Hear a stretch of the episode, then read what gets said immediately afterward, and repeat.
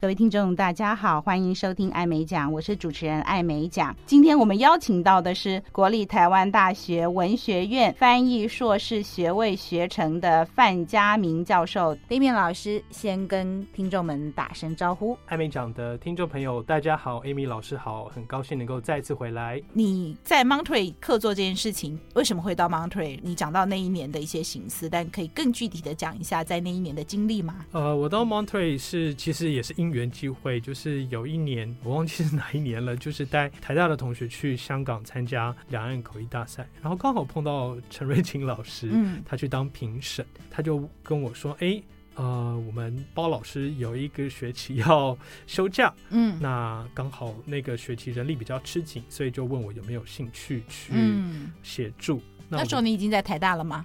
已经在哦，谈，所以应该是一也七要或一能八够年，刚好台大这边是有空档才有办法过去哦。对嗯我开始其实挣扎了蛮久，因为我嗯其实从来没有一个人长时间的住在国外过，嗯嗯嗯，而且我也不太确定我习不习惯。嗯，不过总而言之，后来就觉得说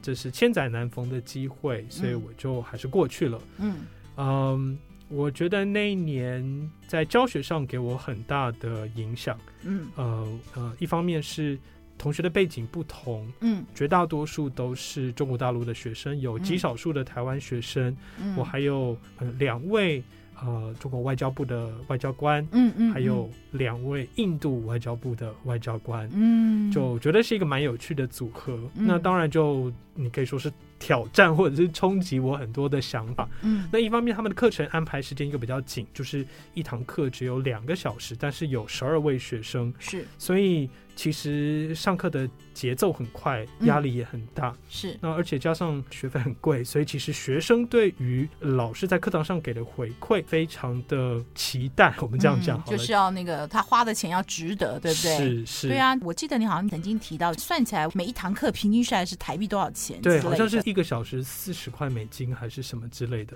哦对他们会精算到这个程度，就是说我来上课就是要学要到东西学到东西。对，那但是我觉得，就是学到东西这件事情，其实对每个人来说定义是不一样的。嗯嗯嗯，那我就发觉，其实对于很多当时的同学来说，呃，他们会觉得他们想要知道我不会说的，你要告诉我怎么说。而且因为我第一学期教中道英，嗯嗯有的时候同学会说，那中文这个英文怎么说？嗯，我就会说我不知道。哇，那对某些学生来讲就就不行了。对，嗯，但是呢，我觉得我后来还蛮成功的去改变他们的观念，因为对就像我们 Amy 老师也有提到，就是口译这件事情啊，它一方面不是一一个字对一个字，嗯，不二是嗯方面，呢，就算我今天告诉你，好，这个是这样子说，可是你下一次碰到的时候，你记得吗？嗯很多时候同样的字不是一对一的对应啊。是哦，不像仅运动到底是 sports 还是 exercise 还是 campaign 呢？对，然后嗯、我觉得这个其实牵涉到我们最前面有讲到这个想象力和同理心的问嗯题。嗯嗯，我我就从这个教学的过程当中，我发现从中国大陆来的同学，他们的语言的底子很扎实，是转换的速度很快。是，其中一个原因就是因为对他们来说，很多词汇背得滚瓜烂熟，嗯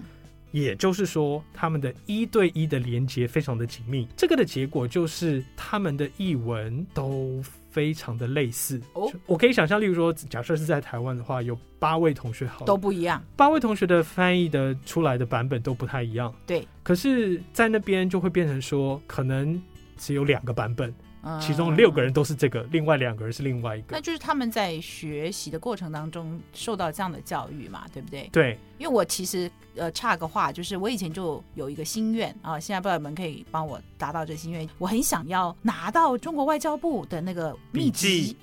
好，我可以实现真的就是他们因为我有一看个过什么词就要翻什么，这然后个那个词汇表，对词汇表一定是有的。嗯但是我以为老师是要说笔记。我只是想说，哎，那太酷了，就想说我也来给它背起来。回到你刚刚讲的，就是如果学生说这字怎么说，然后、呃、如果是医学的词，我就会说，来，我们来查一下，万一对不会哈。但是有些情况下，我反而会说你会怎么说，嗯哼，然后我就走一遍全班每一个人讲一个，然后我就说，哎，这也可以，这也不错，什么，就是说，我就试着引导他们翻译，不是在考英文，嗯哼，然后你会那个字以后也不一定就用得上去，有些对专有名词是确实要背了哦。对所以我刚刚就讲说，有些学生的期待就是老师是一个英文一百分，然后问什么都讲得出来。当然，这种情况他可能适合是英文母语的老师，但是前提是我们在学口译。如果这个老师又是英文母语，然后他又是口译专家，那当然是最棒。可是千万不要反过来，就是你找了一个英文母语，但是他没有学过口译。但最后我会请学生说，你一定要在你准备功课或在读书或在上课的过程去思考，我现在是在学英文还是我在学口译？因为嗯我给你的答案就不一样。对口译的话会教你应变，因为你在台上不可能翻字典。可对是学英文的话，我就说你去把标准答案找出来。遇到你刚刚的状况，当然也要看学生能不能买单，能不能接受。就是我会叫他每个都给我一个版本，而且不能一样。最终我们可能就说好，那我们就去找一个最好的版本。有没有最好的版本？如果有的话，我一直试图去沟通的是，是我们是在学口译，不是在学英文。所以，就算我告诉你这个字，你这辈子不一定会再遇到它哦。是啊，或者是遇到它，你也不一定用进去是适合的。那后来呢？你有试着去让学其实生其知实道我吗？做的就是刚才 Amy 老师讲应的该这件是事对情，不就是对说。试着去让他们知道说，哎、口译其实跟学英文是不一样的事情。嗯嗯，那我觉得，嗯、这个部分我应该还算是有做到，因为嗯嗯嗯到了学期末，不管是同学的这个教学意见或者是什嗯么，就可以看得出来，诶，他们对于口译的想象有比较弹性一点，对比较对丰富一点，嗯嗯就不会那么的锱铢必较，或者是说，嗯、不会觉得说啊，我这个空格，我这个字转不过去，我这句话我就不会讲了。嗯对对是，我要 paraphrase，对不对？是，因为我会跟学员讲说，你现在在台上，哎，所有人都看着你，哎，你当掉就是当掉，这不能当掉的。我们可以在课堂上去锱铢必较，但是如果你现在在台上，而且你要记得哦，口译不是你自己的事，是全大会。麻烦忘记你是谁，而是要就是一个大的 team 里面，你是一个算重要的角色，因为你当在台上的时候，大家都走不下去了。嗯哼，所以我们可以再去查一下那个字最好的字是哪一个，但是请你现在在不能查字的情况下，你先给我处理，嗯，你会怎么处理？你那个球要继续打过来打过去，要继续在乒乓球桌上，你不让它掉到地上。我今天听起来就是，好像我曾经也在别的课上面或是演讲的时候说。我也不时有时候会 quote 到雷米老师， 因为太优秀了啊！有的时候我发现口译，我们可能是从经验当中在归纳，那你现在事先给学生准备，让他少一些的冤枉路或什么？但我觉得我们这种归纳型，譬如说，呃，我昨天举的例子，我举历历在目，就说同样一件事，不同口译员会用不同的说法，其中。我都是说，我每次呃翻不下去啦，或累啦，或怎么样，我只能意志力撑下去。就另外一个口译员说，我们口译员是靠着肾上腺素在活的，哎，一样的意思。是，然后有一次我听 Damian 老师在网络上演讲，我真的都跟学员讲说要去听 Damian 老师演讲。你讲到说三 D 的面相，记得你讲做口译是一个三 D，我是那个比较灵异派的。我说你知道吗？我做口译的时候，我那种感觉是好像那种濒死经验，就是。我飘到那个病床的最上面，然后我看着所有的人，然后我是看他们所有人在做什么，他的全局。哎，后来我听了你的说，嗯，Damian 老师果然厉害。他说三 D 有这个轴，这个轴，然后我就说其实是一件事，但因为我是归纳派的，我是嗯哼从从我的经验去归纳我的感受。我说我是浮在整个会议之上，所以我不是贴着字，我还会去想之前怎么样，之后怎么样，也许就是所谓的时间轴。然后对这个人讲了什么，那个人讲了什么，而不是就这个字贴着翻贴着对翻。对，所以后来我就说，哎，口译是一个共同的经验，不同的说法其实在讲一件事。那 Damian 老师跟我们说一下，你所谓三 D 的描述是什么？呃，其实我后来有发展出另外一个，但是哦，真的， 对对对，但是第第一个原始的版本其实就是说，嗯、我们在听任何一句话的时候，都要去想一下它的逻辑关系是什么，嗯就这句子和句子之间的逻辑关系是什么。把它简化来说，嗯有三个，一个就是 x 轴横轴上面的时间关系，时是间事情发生的先后顺序。对，例如说因果就是一个时间关系，嗯，另外一个呢，则是在 y 轴上面的，就是对空间的关系。是，从属或者是大小这种，就是属于 y 轴上面的。嗯，有一些是，例如说我们常常会讲说，哎、模糊化，嗯，其实它就是一个空间关系。你把是很具体的东西你不会讲，那你就把它讲它上面的那个类别，不要讲对到下面的项目。对，最后一个就是 Z 轴上面，你可以把它想象成舞台，比较前面的就是重点，比较后面的就是背景资讯。嗯嗯，所以在聆听的时候，我们在分析的时候，基本上这三个轴基本上可以处理绝大多数的讯息。嗯，嗯对，就其实我想讲的，我用这种飘在所有人之上。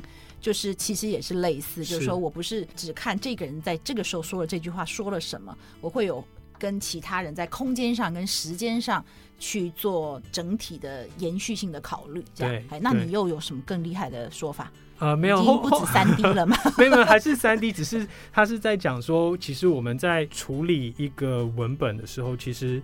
有的时候我们要这个比较是针对同步，嗯嗯，就是说我们和讲者的这个，就是我们以前所谓的 EVS，就是 time lag，、我嗯们要和讲者的时间差要差多远？对，是要贴近一点呢，还是要远一点？这个是。一直要在动态调整对的。那第二个呢，就是一样是在 Y 轴上面的，就就是说，我们要所谓的比较贴字，还是比较不贴字？嗯，有一些时候我们贴字反而比较容易处理，是有一些时候你就必须要所谓的 deverbalize，或者是嗯你就是要用一个完全不一样的方法来说这个概念。你如果嗯贴字翻的话，嗯句子就会很卡啊，或者是说就不不到地啊，non idiomatic。就所谓的传一不传字，对，嗯那第三个就是所谓的 deviance 偏离的程度，嗯也就是说，我今天因为我听不懂，或者是我没有办法处理，不管是什么原因。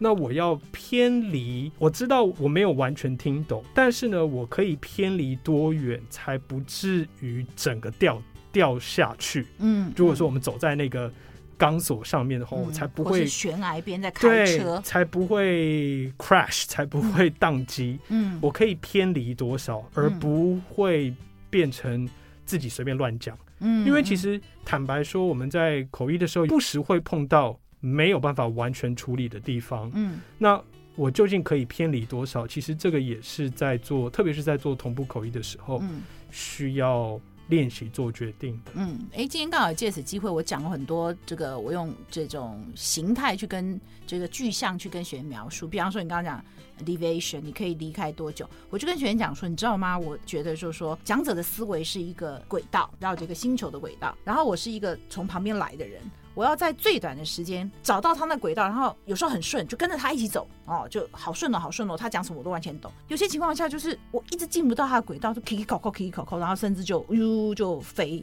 就引力就把我吸走了。所以你刚刚讲到就是 deviation，你你可以稍微偏离多远，但是又不至于 crash。对对不对？然后另外你讲那个 ear voice span， Span 我用什么去跟同学 描述？我说，你知道我开车的时候，我跟前车是距离是是什么距离？ 我也用一样的比喻，对吧？我说理想状态下，大家就是同样的速度，永远就是保持一个安全距离，然后大家都往前。那某些情况下，你就发现你快撞上去了，你就只好拉远一点。就是有时候贴近一点，有时候拉远一点，反正终究你就不能撞上去，撞上去就是后面车的责任，就是那种感觉，就不是是一个等速，不是？绝对，对就不是是听不太懂的时候，你就会多听一些，等到懂了再翻。嗯，某些情况下你要赶快把它处理掉，因为呃，处理掉你就可以处理别的讯息，你就贴近一点。对所以我常常会自己去想象一个画面，然后用这种方式去跟学生描述。是你也会这样吗？会。人家都说我是譬喻王，啊，真的吗？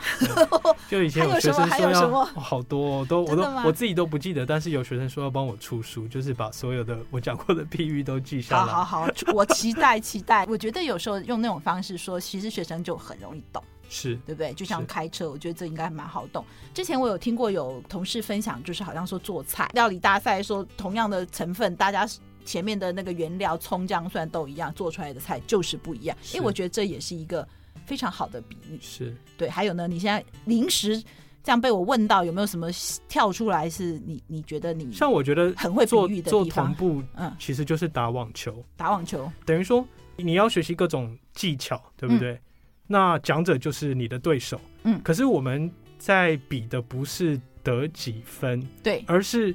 例如说这场演讲就是一个小时，所以你就是要能够打满一个小时。是，那你要打满一个小时的情况之下，你同时当然还要追求分数要越，例如说，假设讲者这一个小时总共就是发了，我们假设一万球好了，对那你真的一万球都接得到吗？不可能嘛！对如果你真的一万球都接得到，你搞不好就撑不，不就是说你好像很想要把每一球都接到，那你可能只能撑撑其中的一半而已，后面你就会垮掉了。累了，对，嗯所以其实我觉得做同步很多时候其实就像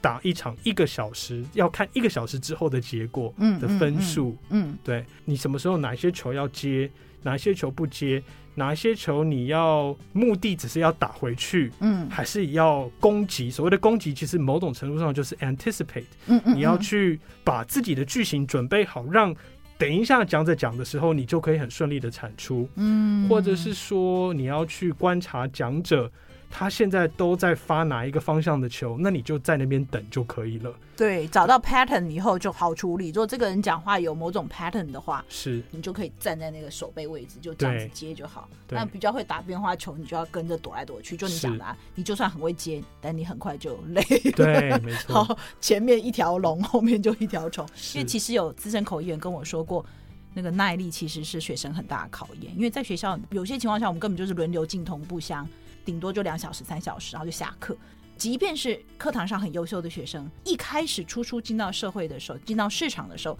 连着要做半天或连着要做全天，其实也需要一段时间去练那个耐力。要对不对？所以你用打球也是一个很好的比喻。好，等你学生把它都列出来的时候，我就